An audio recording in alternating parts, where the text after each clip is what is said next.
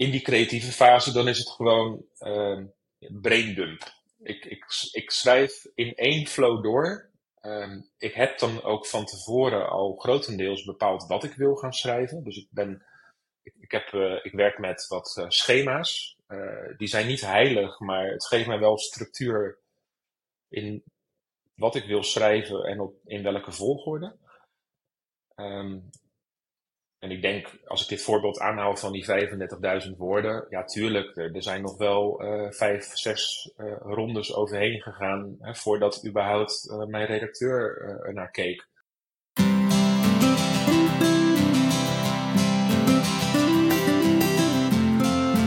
Hoi, welkom bij Schrijfpraat, de podcast. Wij zijn Emmy en Kim en in deze podcast praten wij over schrijven en over alles wat daarbij komt kijken. We spreken boeiende gasten, behandelen interessante onderwerpen en we drinken thee en koffie. En we lachen, dat ook. Vooral om onszelf en onze eigen valkuilen. Want boven alles is schrijven gewoon leuk. Even een kleine disclaimer. Omdat wij de podcast op afstand, dus online opnemen, is de geluidskwaliteit niet van studioniveau. Maar hé, hey, het gaat om de inhoud, toch? Hoi, leuk dat je weer bent bij Schrijfpraat. Vandaag hebben we weer een, um, een hele mooie aflevering met een gast. Goedemorgen, Dennis. Goedemorgen. En Kim natuurlijk ook. Goedemorgen. Hallo. en Dennis is uh, Dennis Biesma, schrijver. En uh, ik ken hem zelf uh, niet persoonlijk nog. Dat gaat straks gebeuren in deze podcast. Maar um, ik volg Dennis al een tijdje op sociale media. Want jij hebt uh, samen met Kim ook de podcast Schrijvers die feedback willen. Of nee, de podcast, de, de Facebookgroep Schrijvers die feedback willen.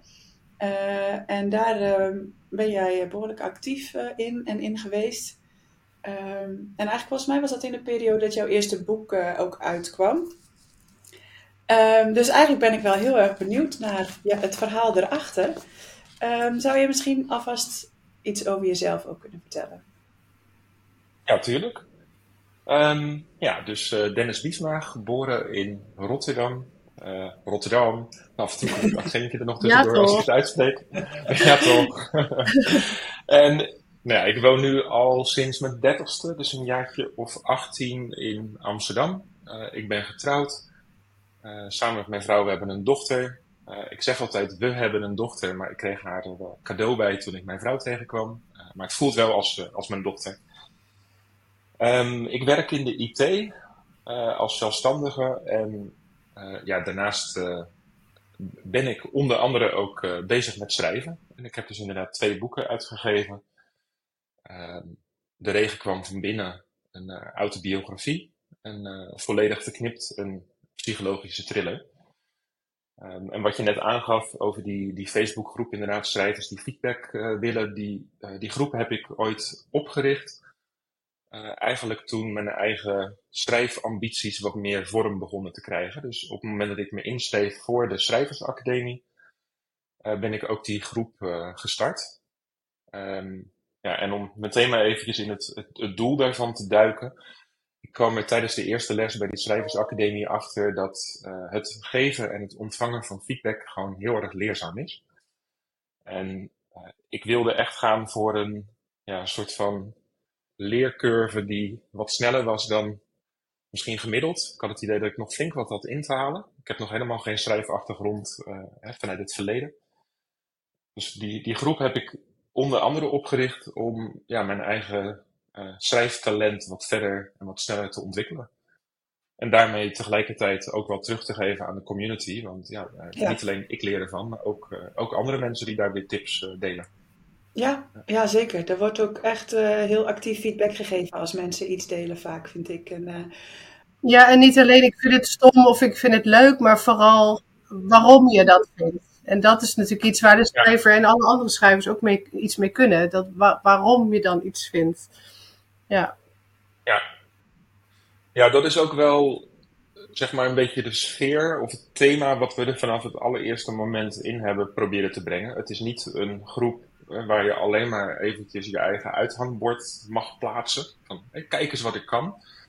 Uh, het is ook geen groep waar we ja, niet constructieve feedback uh, hè, aanmoedigen, ja, daar heb je niks aan. Dus hè, we, we, stimuleren eigenlijk iedereen altijd om echt um, een onderbouwd advies te geven of uh, ja, misschien zelf een stukje te schrijven waarin jouw advies meteen zichtbaar wordt voor anderen. Zodat je daar ook direct van kan leren.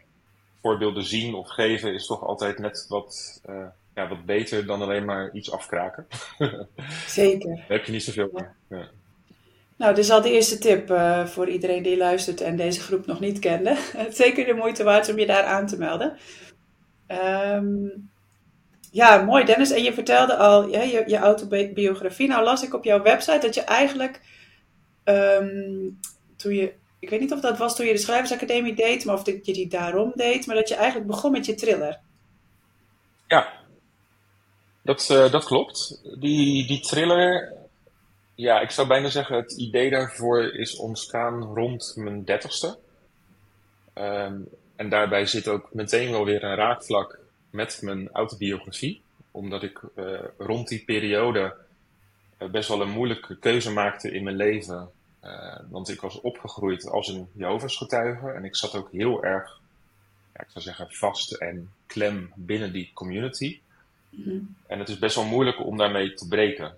Ehm, want op het moment dat je ermee breekt, dan raak je zo ongeveer alles kwijt wat je tot op dat moment in je leven hebt opgebouwd. Ja. Dus toen ik um, die knoop had doorgehakt en ik, ja, ik woonde toen op een klein kamertje in Amsterdam. Uh, ik had net een, een huwelijk wat uh, mede daardoor uit elkaar gevallen was.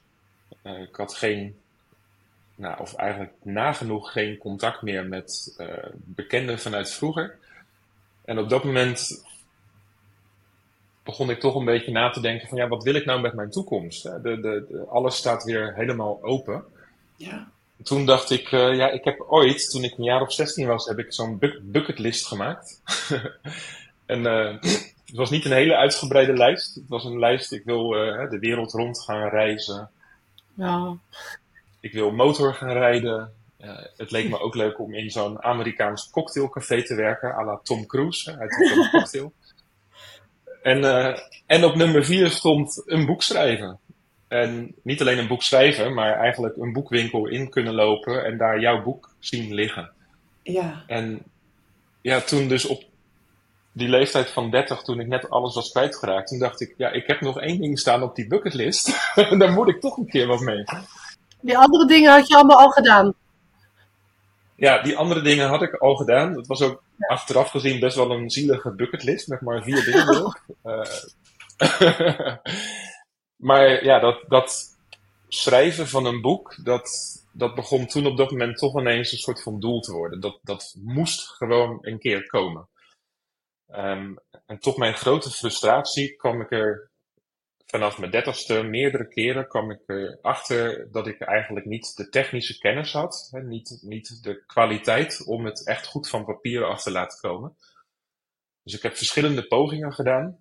Um, hè, soms zelfs, nou ja, misschien een hoofdstuk of acht, negen op papier gezet. Waarvan ik tijdens het schrijven dacht dat het nog best wel redelijk was. En toen ik het dan een maand later teruglees, dan was het, uh, nou, bij spreken niet goed genoeg voor de, voor de prullenbak. um, ja, en, en, en toen kwam uh, een paar jaar geleden COVID ineens uh, om de hoek. Uh, en ik werkte als freelancer.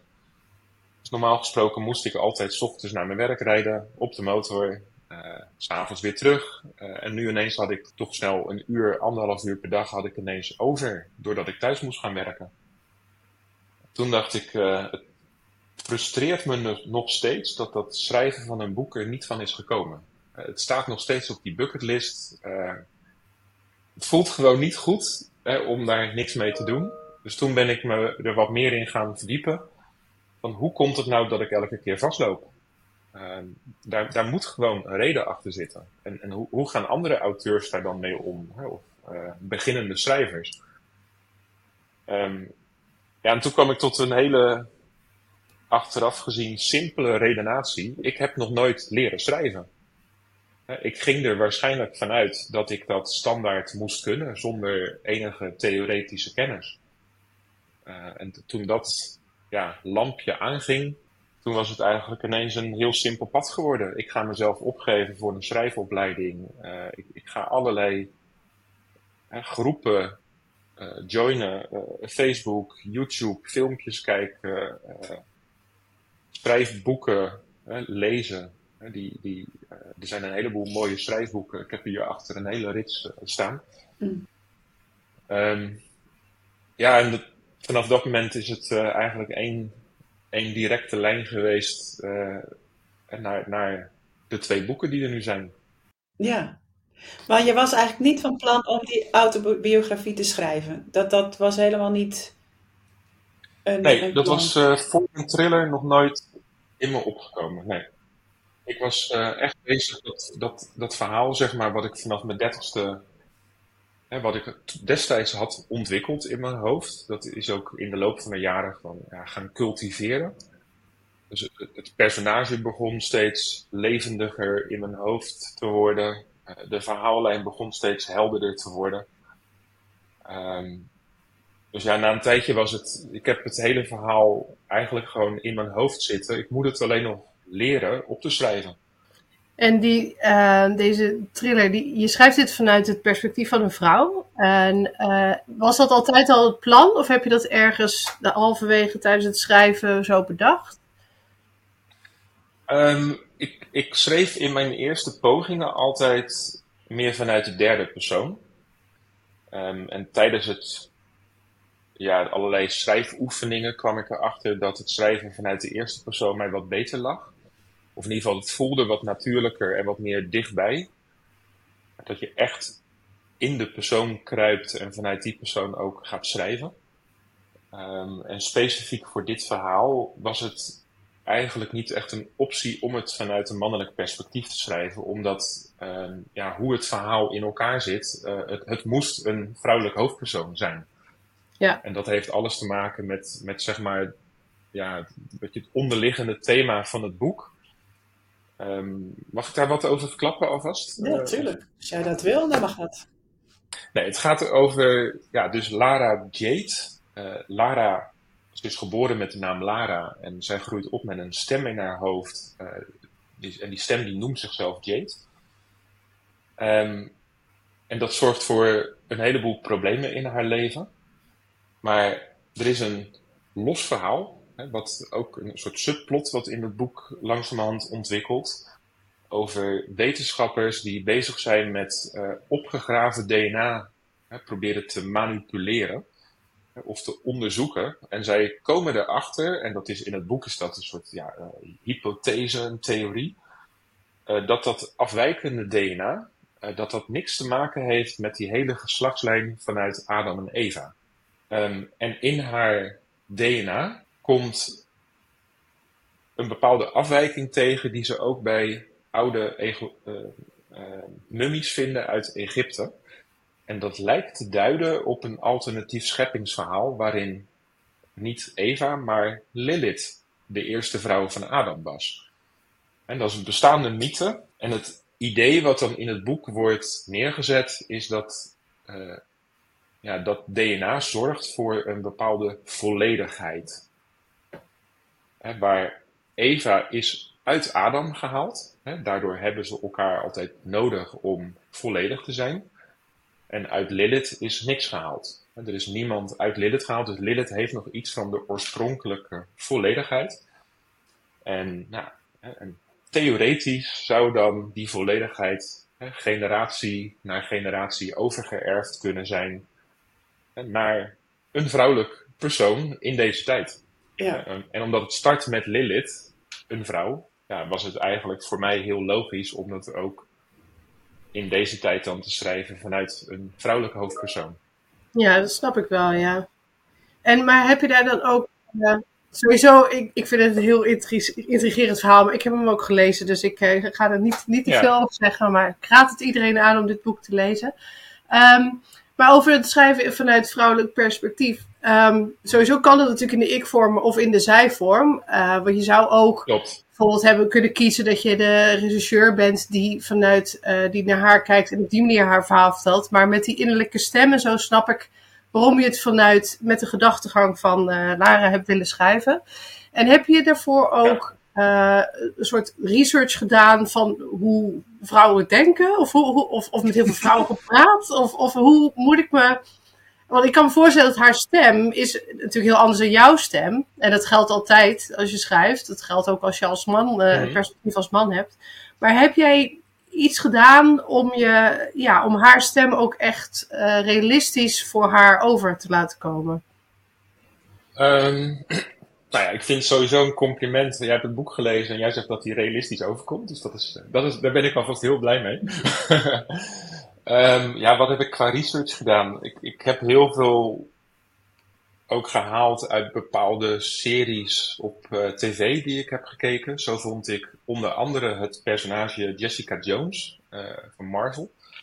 Vond ik echt wel uh, inspirerend. Dat is een wat ruw personage. Ze, is, ze is grof in haar doen en laten, maar diep van binnen heeft ze een heel klein lief hartje. En, en geeft ze enorm veel om haar dierbaren. Um, ik, ik heb daar best wel wat inspiratie uit gehaald. Um, en wat ik zelf ook heb gedaan is ja, echt wel heel bewust nagedacht over hoe kijk ik naar een bepaald onderwerp en wat zou nou voor mijn gevoel de meest logische manier zijn dat Lara dan naar dat onderwerp zou kijken. En ja, en dat heb ik best wel ver doorgetrokken. Dus ik heb zelfs momenten gehad, um, een moment wat me best wel bij is gebleven, dat ik ergens in Antwerpen een keer was. Ik liep een kathedraal binnen. En toen was het echt zoiets van: oké, maar ik loop hier nu binnen en ik kijk daar en daar naar. Maar wat zou Lara nou opvallen? Het kan niet 100% zijn op de manier hoe ik er naar kijk. Dus er moet iets anders in zitten. In hoe zij de omgeving in zichzelf opneemt. Uh, de details die, zij, uh, die haar dan opvallen. En dan word je eigenlijk ook wel gedwongen, dat merkte ik, om je echt veel meer in uh, persoonlijke trekjes te verdiepen van zo'n personage. dus ja. Dat heeft misschien niet zozeer wat te maken met per se mannelijk of vrouwelijk perspectief, maar wel ieder mens heeft natuurlijk, uh, die is gevormd door alle dingen die je meemaakt in je leven en bepaalde persoonlijke karaktereigenschappen. Um, en dat zorgt ervoor dat je op een bepaalde manier ergens naar kijkt. Ja, op die manier proberen echt in het personage te verdiepen. Wat heeft ja. zij meegemaakt in het verleden? Welke um, ja, muren heeft zij moeten doorbreken, welke bergen heeft zij moeten verzetten en met welke pijn heeft zij moeten dealen. En dan merk je langzamerhand dat, uh, ja, dat je, in mijn geval dan, dat ik echt uh, ja, als haar na kon denken. Ja. het is bijna een beetje schizofreen, uh, ik niet af en toe als ik erover praat. Dan heb, dan heb je een boek over Lara die groeit op met een stem in haar hoofd. En tijdens het bedenken van het boek groeit er in mijn hoofd ook een stem.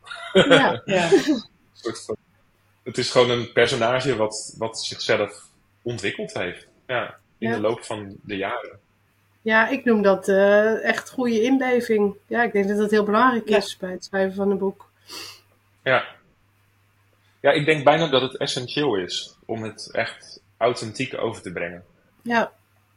Ik, um, ik, ik las van de week een, uh, een post op Facebook over ook iemand die, die irriteerde zich er heel erg aan dat uh, ja, zeg maar de tijd en ruimte in een boek niet helemaal klopte met de realiteit. Het, hmm. het idee dat iemand, uh, die ziet bijvoorbeeld een auto wegrijden um, en die denkt, hé, hey, ik, ik ga die persoon achtervolgen.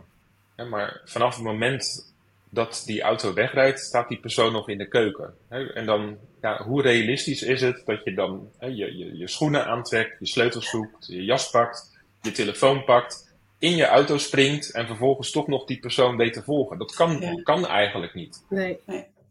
Tenzij de persoon die wegrijdt um, nog even twee minuten wacht van, uh, oh ja, dan moet iemand achter me aankomen. maar, maar dat is niet realistisch. Nee. dus, en, en ik vind ook dat dit soort details. Maar, uh, en dan, ja, we hadden het net meer over karaktereigenschappen, het inleven van een personage. Het, het moet gewoon kloppen. Ja. Dus het, het, kan niet zo zijn dat iemand die heel erg ad rem is, uh, op, of juist heel erg mensenschuw, uh, ineens compleet in de tegenovergestelde richting gaat lopen handelen. Dat, dat is gewoon raar. Ja. Is dat ook een van de redenen waarom je voor Lara een website, een Facebook pagina en een Instagram account hebt aangemaakt? Want dat vind ik echt ehm. geniaal. Dank je. Uh, ja, daar zit, zit. Het is een beetje dubbel. Uh, ja, er zit een dubbele reden achter. Een van de redenen was dus, ik wilde als Lara leren schrijven. Uh, dus ik vond het ook belangrijk dat ehm, ik als Lara kon oefenen. dus als ik een Facebook profiel zou creëren onder de naam van Lara. En ik zou in schrijfgroepjes bepaalde teksten schrijven. Dan, dan moest dat ook realistisch overkomen alsof een vrouw zo'n schrijfopdracht invulde. En ik dacht, eh, zolang als ik dat voor elkaar kan krijgen, dat is eigenlijk een soort van de ultieme test. Ik, ik lanceer een vrouw, vrouwelijk profiel op het internet. Ik ga vanuit daar ga ik uh, allerlei uh, schrijfsels proberen en de wereld in lanceren en daar feedback op vragen. En het voordeel daarvan is ook dat als, uh, als iedereen het dan maar niks vindt, dan weten ze in ieder geval dat jij het niet, weten ze niet dat jij erachter zit. Dus je kunt ook van alles proberen zonder dat je bang hoeft te zijn dat, dat je naam misschien, hoe heet het, verdoezeld wordt. Ja, dat, dat is inderdaad ook zo. Um, het, het voelde ook wel aan als een hele veilige manier om dit te proberen. Stel dat je begint met schrijven en niemand vindt het wat. Uh, ja, in het ergste geval kan je altijd het profiel deleten, uh, de bucketlist weggooien en uh, een andere hobby gaan zoeken in je leven. Dat was, was ook een optie. Ja, dat was natuurlijk een mogelijke uitkomst. Hè, dat je erachter komt, het ligt me niet, ik kan het niet. maar het, ja, het, het, gaf wel een bepaalde mate van veiligheid, inderdaad. Ja, en het is ook een manier om over de eerste drempel heen te stappen. Dus ook al, weet je, iedereen begint ergens. En precies wat je zegt, het, het, eh, ja, er wordt vaak gedacht dat schrijven, dat, dat kun je al. Of zo. Of dat, eh, dat is een talent, dat heb je of dat heb je niet. Um, maar als je ergens begint, dan merk je al snel van, nou ja, maar er zijn wel een aantal technieken dat ik, waarbij ik mezelf kan ontwikkelen. Of door bijvoorbeeld veel te lezen of zo. Maar uh, ik hoor van veel beginnende schrijvers dat ze het ook wel lastig vinden om ergens te beginnen. Want al die andere mensen die schrijven al zo goed. Dus ik kan me ook voorstellen dat misschien Lara in het begin, nou ja, volgens mij heeft ze nooit negatief uh, commentaar gehad. Maar stel, het, ja, je begint ergens en je moet nog veel leren. Dan is het wel, uh, voelt het misschien ook wel veilig om dat op deze manier te doen. Ja, ja absoluut. Eh, het was ook een hele leuke en interessante ervaring, uh, moet ik zeggen. ja, want ze, ze, is ook wel iemand die anders schrijft dan jij. Ze, ze heeft wel de, de extreme, toch? Ze heeft wel een vrij wild leven. Ja, ik, ik, ik heb Lara wel als personage ook neergezet als iemand met uh, gemiddeld gezien veel hogere pieken en, en ook hele lage dalen. Ja. Dus het, het is echt iemand met uh, ruwe randjes. Nog steeds hè, een hart van goud van binnen. Dus uh, vanuit het personage Lara zal ze altijd bereid zijn om mensen te helpen. Um, maar het is ook een personage die, hè, als er iets niet helemaal lekker gaat, hè, dan is het echt ja, ik weet niet uh, hoe, hoe, grof ik mag zijn in deze podcast, hè, maar uh, piep deze shit. Ja. ja. ja. Nee, en ik, het, wat ik net even aanstipte, dat vond ik ook wel leuk om daar nog heel even op in te gaan. Um, het, het, is natuurlijk een hele interessante ervaring ook geweest, want ik positioneerde Lara een beetje als midden, eind twintig. Um, ja, als je dan als man zijnde ineens merkt hè, wat voor aandacht krijgt een vrouwelijk profiel op Facebook hè, of op Instagram, uh, ja, daar ben ik ook wel een klein beetje van geschrokken. Ik heb uh, nog nooit dickpics ontvangen, um, hè, om het maar even ex expliciet te noemen. Um, maar ik denk dat dat alleen maar komt omdat ik altijd meteen al in persoonlijke berichten heen en weer uh, best wel snel open was. Jongens, dit is een fictief profiel. ik nou, je bent er wel eerlijk over, ja. Ja, ik ben er altijd wel in die zin eerlijk over geweest. Ehm, het is een pseudoniem account. Ik heb niet altijd gezegd dat er dan een man achter zat. het is een pseudoniem account. Ehm, ik, ik, ik frame hiermee ook een bepaald uiterlijk en een bepaald karakter. Dat is heel bewust. Ehm, maar het beeld wat jij hebt van met wie jij praat, dat klopt niet. En dus ik probeerde daar wel altijd in het begin meteen transparant over te zijn. Want ja, voor hetzelfde geld uh, is er ineens iemand, ja, weet ik wat, die bepaalde amoureuze gevoelens krijgt voor een niet bestaand persoon. Ja. dat zou een beetje, een beetje raar uh, zijn. Ja. ja, en ik dacht, ik sluit meteen even aan met uh, de vraag van de luisteraar. Uh, van het account op Instagram Question Boekproducties. Zij vraagt zich af: komt er een vervolg op volledig verknipt? En wanneer dan? Ik had in de post gezet: heb je een prangende vraag? En zij had er echt toch een berichtje weer onder gestuurd. Dit is mijn prangende vraag. Dus ik denk dat ze het heel graag wil weten, Dennis. ja, nee, het, uh, het, het vervolg. Ja, het is altijd heel moeilijk om het natuurlijk keihard te zeggen. Het vervolg is al in de maak. Oké in grote lijnen heb ik de verhaallijn voor het tweede boek heb ik in mijn hoofd zitten. Uh, waar ik nog een beetje mee worstel is, ja, zeg maar, de laatste 25% van het boek. Uh, en met wat ik nu heb bedacht, vind ik de ontknoping nog niet sterk genoeg. Mm. Uh, wat ik wel, nou, het is nog voorlopig een werktitel, maar wel leuk om dat misschien te vermelden. dit boek was volledig verknipt. Eh, de werktitel voor het vervolg is volledig ontspoord. Mooi. Um, ja. En bij volledig verknipt gaat het best wel intern. Hè? Lara heeft een heel klein wereldje. Um, en dat past ook goed bij, denk ik, het verhaal. Hè? Ze heeft niet heel veel mensen en datgene wat ze heeft, eh, dat, dat brokkelt langzamerhand af. Als een soort van drijfzand in je handen wordt langzamerhand alles van haar afgenomen. Um, en het leek me leuk om bij het vervolg uh, de wereld wat groter te maken. Uh, dus um, het draait niet grotendeels om haar, maar meer een extern probleem waarmee ze te maken krijgt en waarvoor ze zich eigenlijk uh, ja, wil verstoppen, maar niet ja, ethisch verantwoord kan ze dat niet. Ze vindt dat ze er iets mee moet doen. Oh ja. Dat leek me wel een leuk uitgangspunt om ja, om, om ook voor mezelf weer een leuke uitdaging eruit te halen. Ja, een, ja. een grotere wereld, uh, grotere problemen.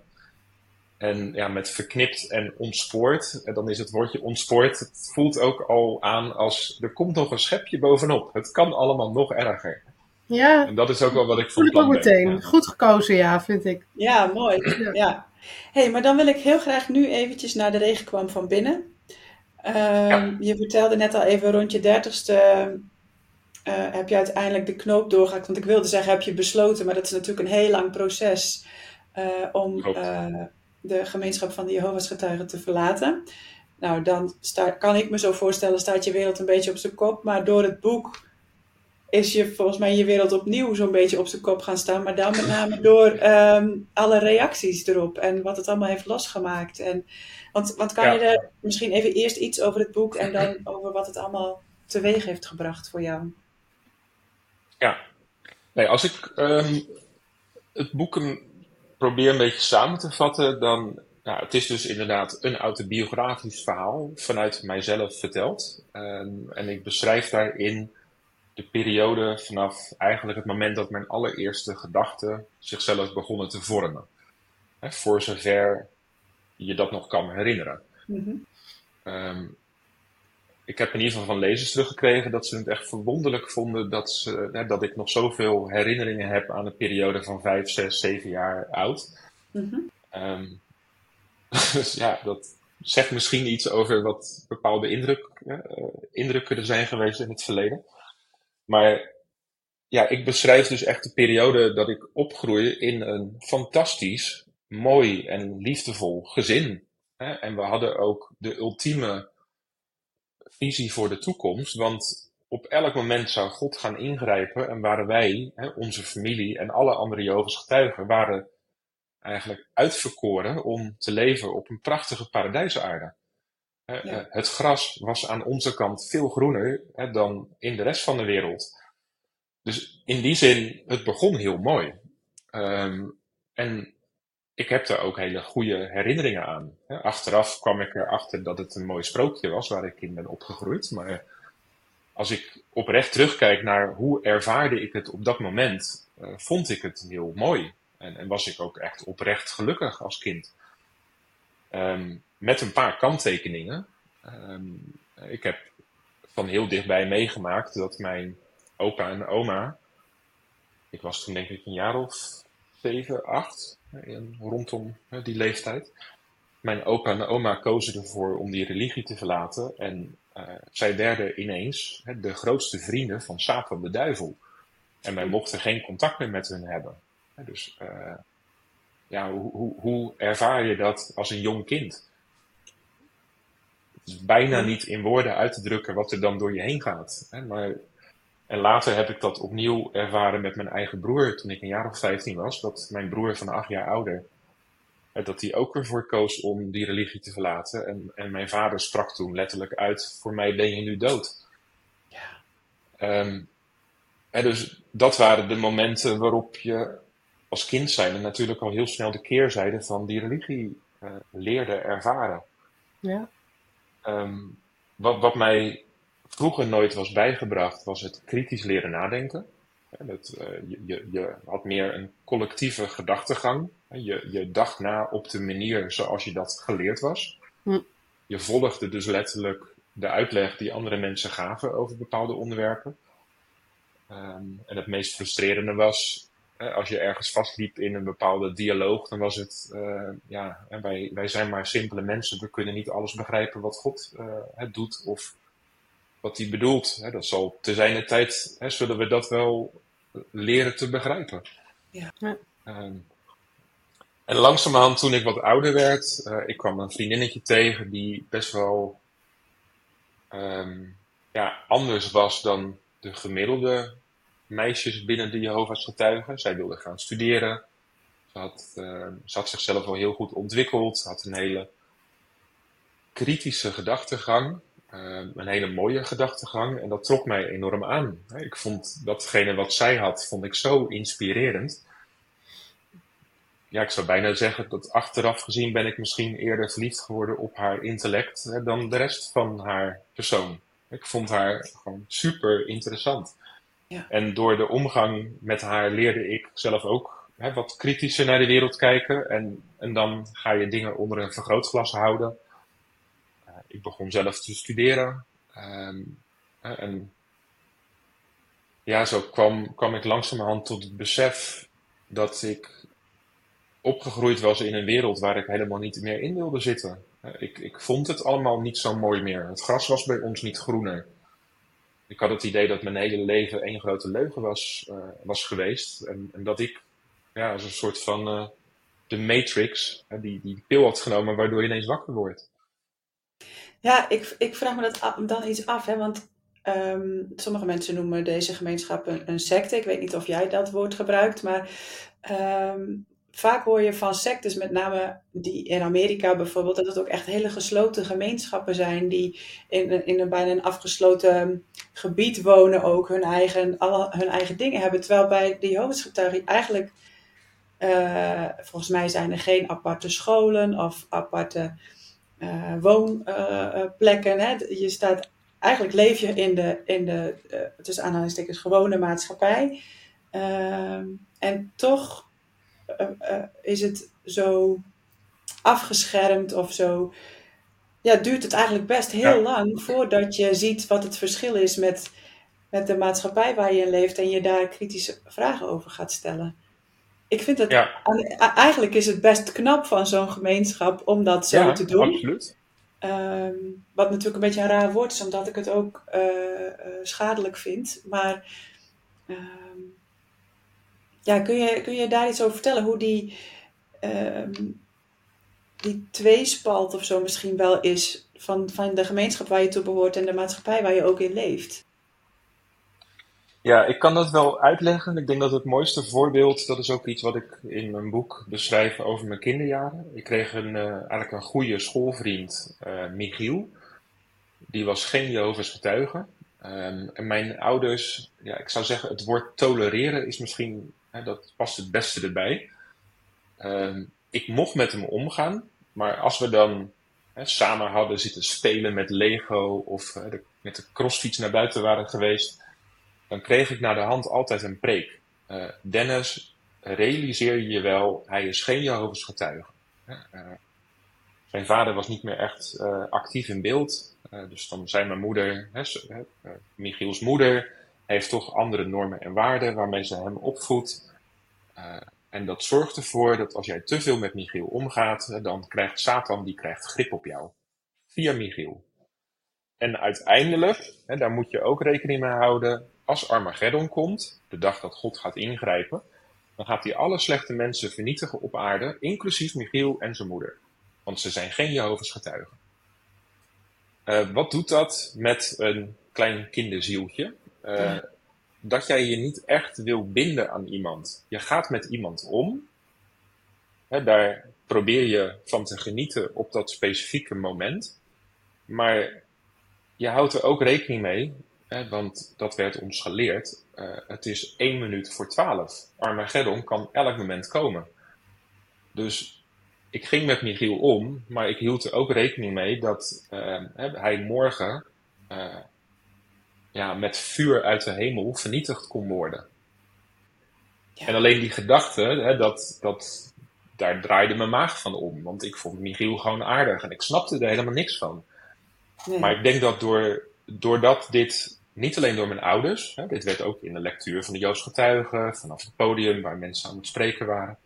Mm -hmm. ja, dit werd verteld. En dat ging, in mijn geval zag ik dat, ik projecteerde dat dan op Michiel, maar het ging natuurlijk over al mijn schoolvriendjes. En op het moment dat jij gaat werken op een wat latere leeftijd, dan is het, hè, probeer niet te veel contact te zoeken met de collega's. want op het moment dat je daar een andere band, een bepaalde band mee gaat opbouwen, dan, dan word je uitgenodigd voor een verjaardag. En dan moet je nee zeggen. Eh, of je gaat er naartoe omdat je je bezwaard voelt en ineens ben jij iemands verjaardag aan het vieren wat niet mag.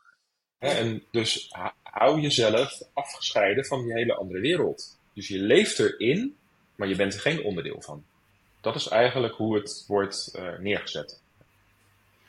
En ja, is dan ook, ik, ik bedoel, ik kan me voorstellen dat er meerdere redenen zijn geweest om er een boek over te schrijven, maar kan ik het ook zien als een soort van deels verwerking voor jou. Dat je dus um, ja, dat, dat, een plek hebt willen geven en anders in, de, in, in je leven bent gaan willen staan? Of is het ook een soort waarschuwing voor andere mensen die er misschien nog in zitten, of juist mensen die er niet in zitten en geen benul hebben van wat daar allemaal gaande is?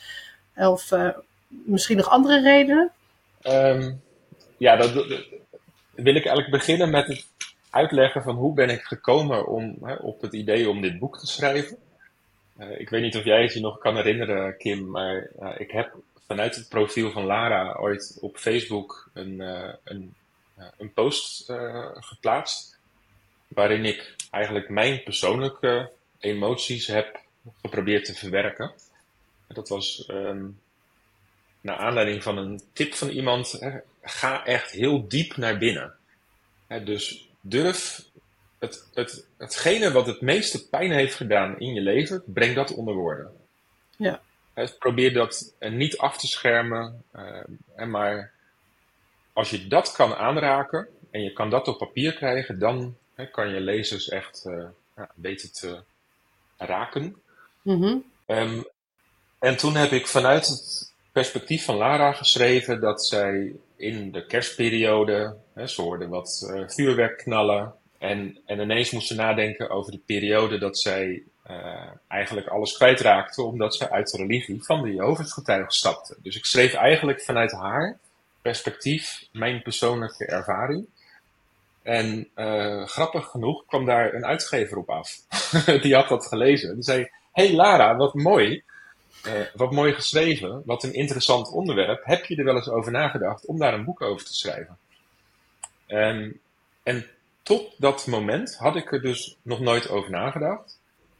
En nadat ik dat bericht had ontvangen van die uitgever, viel eigenlijk ook ineens uh, ja, dat kwartje.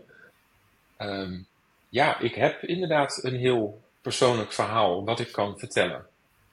En ik denk dat ik dat ook heel goed kan vertellen. Ik heb er middenin gezeten. Ik heb inmiddels een beetje leren schrijven. Ik was nog niet door mijn volledige opleiding heen. Um, maar als het gaat over ga zo diep mogelijk naar binnen, hè, raak datgene aan wat heel veel pijn heeft gedaan, dan is dit wel echt een, een school, schoolvoorbeeld zeg maar, van hè, een mogelijk boek wat je zou kunnen schrijven. Dus daar is het idee ontstaan.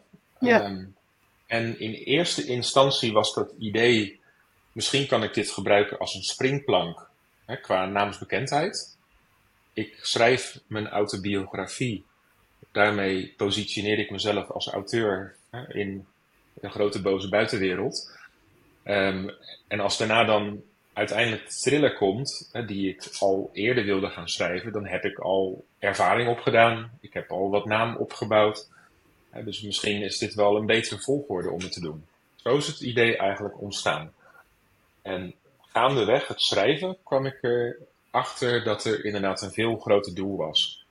Ja. Um, merkte dat ik inderdaad uh, nog niet alles verwerkt had. Want op het moment dat je alles wat je wil hè, gaan schrijven over wat je hebt meegemaakt, weer opnieuw naar boven moet gaan halen, onder een vergrootglas moet leggen, um, dan kom je er toch ineens achter van ik heb eigenlijk best wel wat weggestopt. Hè, wat uh, misschien onverwerkte emoties.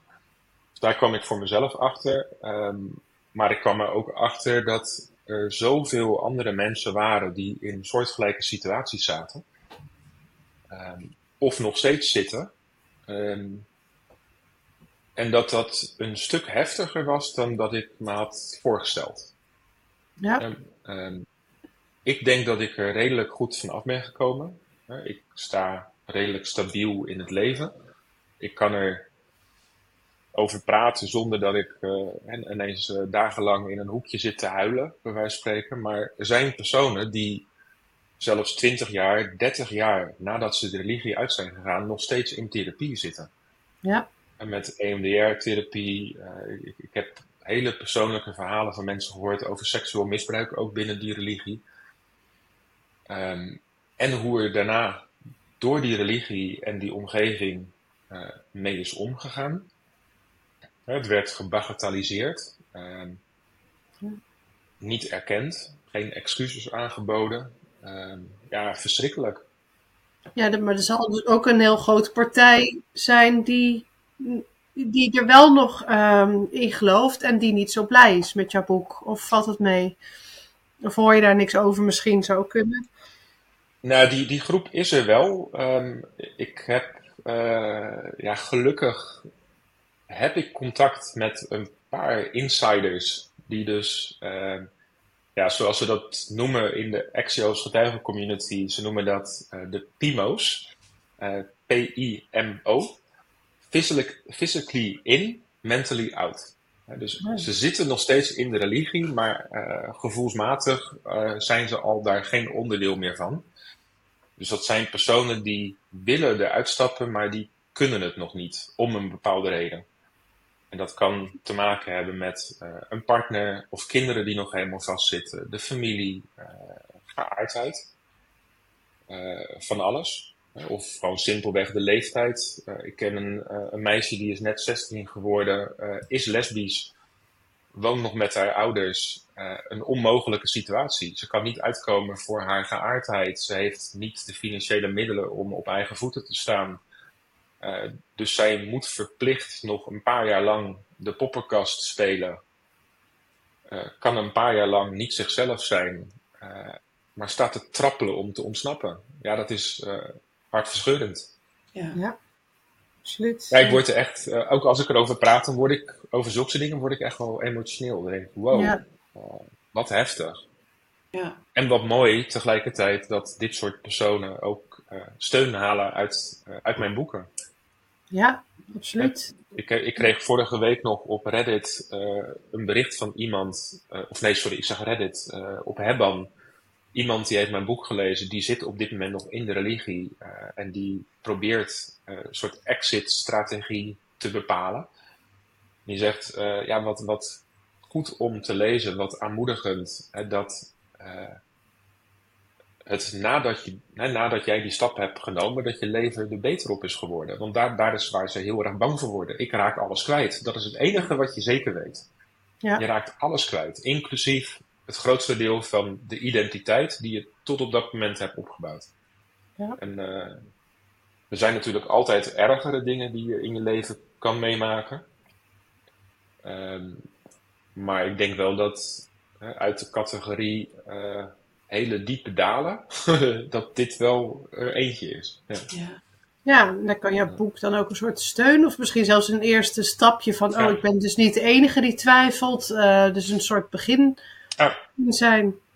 Hey, en, maar je had het over die uitgever die zei, heb, hier, heb je over nagedacht om een boek over te schrijven. Daar, hoe, hoe is dat precies afgelopen?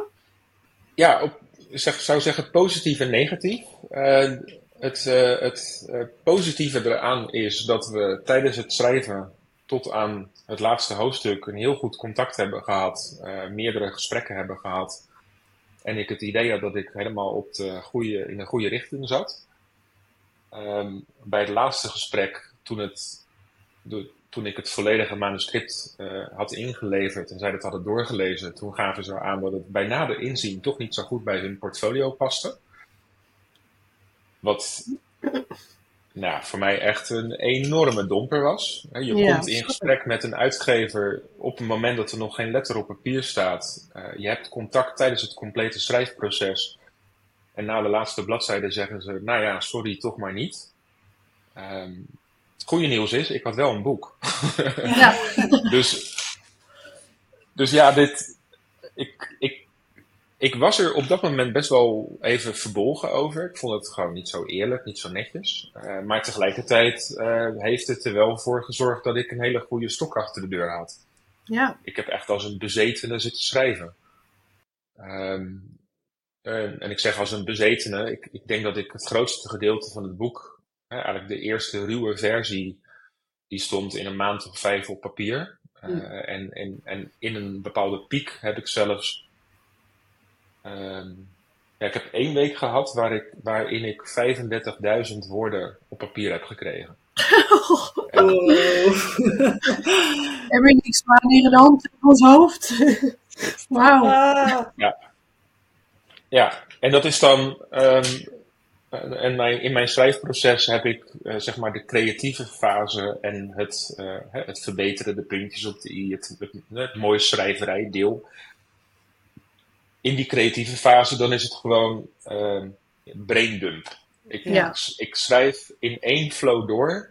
Um, ik heb dan ook van tevoren al grotendeels bepaald wat ik wil gaan schrijven. Dus ik ben, ik, ik heb, ik werk met wat schema's. Uh, die zijn niet heilig, maar het geeft mij wel structuur in wat ik wil schrijven en op, in welke volgorde. Um, en ik denk, als ik dit voorbeeld aanhoud van die 35.000 woorden, ja, tuurlijk, er, zijn nog wel uh, vijf, zes uh, rondes overheen gegaan hè, voordat überhaupt mijn redacteur er naar keek.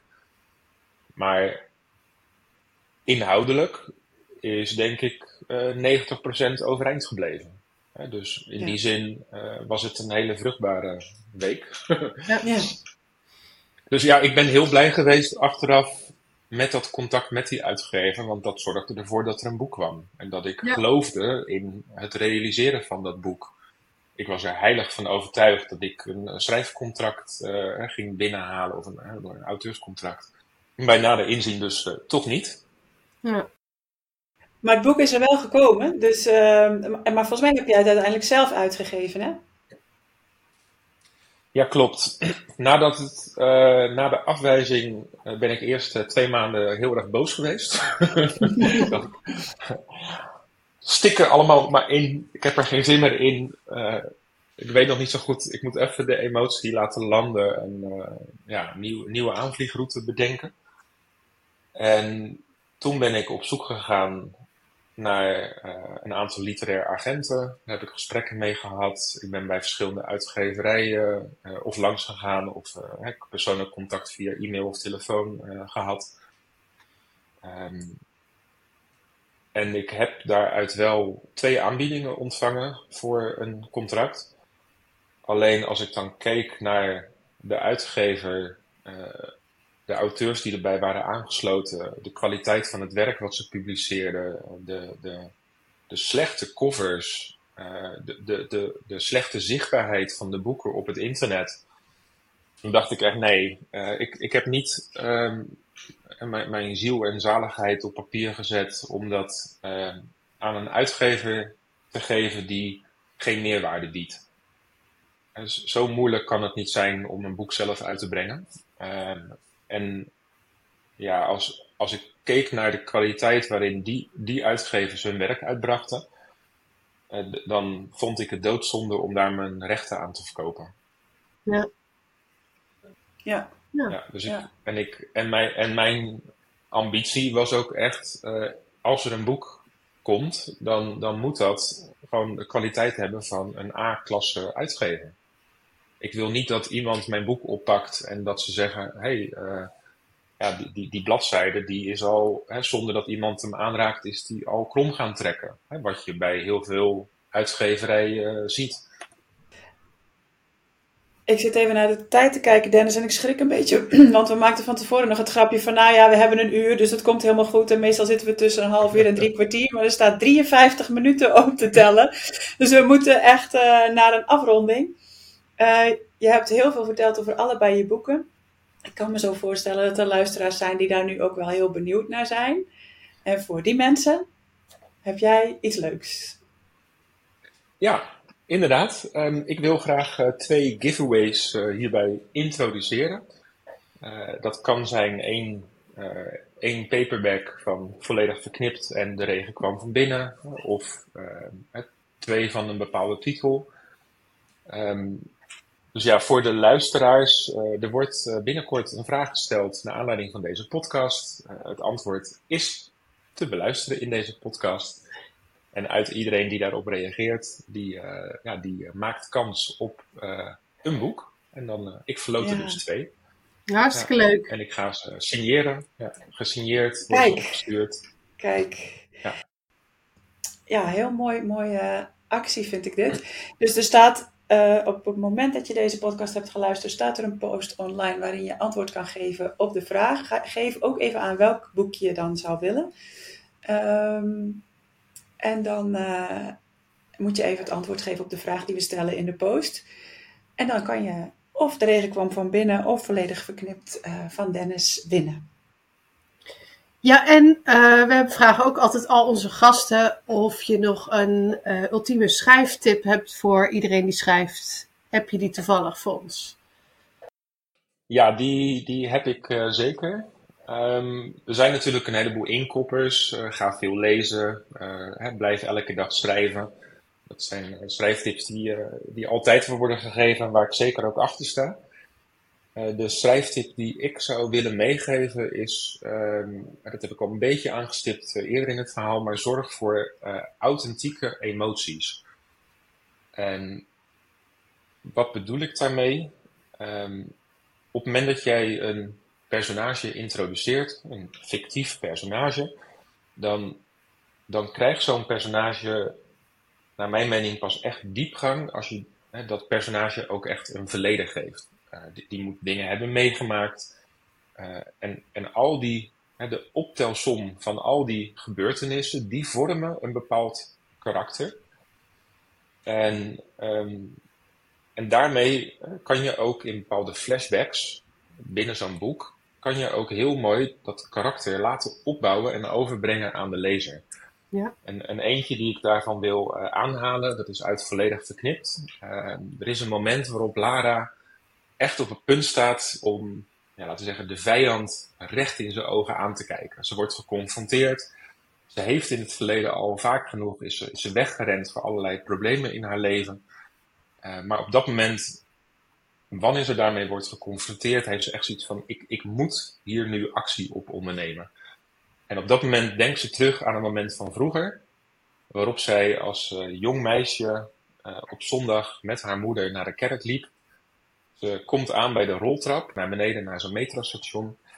En ineens, zij ziet een jongen daar van die band afglijden. En ze denkt, dat ga ik ook doen. Maar ze heeft een, uh, haar zondagse jurkje aan. Dus halverwege komt ze erachter dat, uh, dat haar kont helemaal in de fik staat van het naar beneden glijden.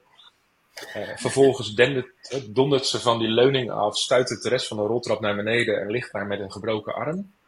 Ehm, haar moeder die staat met de kinderwagen waar haar jongere zusje in zit, uh, nog bovenaan de roltrap. Die moet dus met roltrapsnelheid eerst naar beneden komen, over haar heen met de kinderwagen om vervolgens Lara omhoog te trekken. dat is echt zo'n dramatische situatie. Uh, nou, natuurlijk volgt daar een ziekenhuisbezoek op, een arm in het gips. Uh, en een paar weken later, zodra het gips er is afgeknipt, staat ze vijf minuten later alweer, bij wijze van spreken, bij die roltrap voor poging 2. En ja, ik vind dit persoonlijk een heel leuk voorbeeld, om het, het geeft aan wat voor soort type is het. Ja. En dit soort um, flashbacks, persoonlijke ontwikkelingen, ik, ik denk dat dat uh, heel mooi um, een ja, karaktereigenschap van iemand kan overbrengen. Ja, je hoeft tot in de detail inleven. ja. ja. Ja, mooi. Wat over het personage, over de manier hoe, ze, hoe, hoe zij nadenkt in het leven. Ja, en hoe jij als schrijver je daarin verdiept. Ja. ja. mooi. Hele mooie tip. Dankjewel. Dan uh, gaan we deze aflevering bij deze afsluiten. Ik heb lang niet alle vragen kunnen stellen die ik wilde. Dus mocht jij als schrijver nou nog vragen hebben, zoek Dennis ergens op en stel ze. Dat mag vast wel. Ja, of, uh, nog een keer langs, een andere keer. Oh, dat kan ook, hè? Ja, dat kan ook. deze twee. ja, precies. Maar voor deze uh, keer houden we het hierbij. Dankjewel voor het luisteren allemaal. Dennis, bedankt dat je er was. Ik vond het echt ontzettend leuk uh, om jouw kant van het verhaal te mogen horen. En Kim, tot volgende week. Yes, tot volgende week. Dankjewel. Doei doei. Doei. Superleuk dat je weer geluisterd hebt. Luister jij graag naar Schrijfpraat en wil je ons helpen de podcast te blijven maken? Dan kun je doneren via petjeaf.com schrijfpraat. Je vindt de link ook in de show notes. Met een review of een beoordeling op iTunes of Spotify help je ons hoger in de lijsten te komen en help je nieuwe luisteraars om ons te vinden. Deel de podcast ook gerust in je netwerk of op social media en tag ons dan even. Wij vinden het fantastisch om te weten wie je luistert. Heb je vragen of is er een onderwerp waar jij onze mening of ervaringen over wilt horen? Of is er iemand die jij graag als gast in Schrijfpraat zou horen? Laat het ons dan weten. Bijvoorbeeld via Instagram. Kim-Linsen-auteur en Emmy de Vries.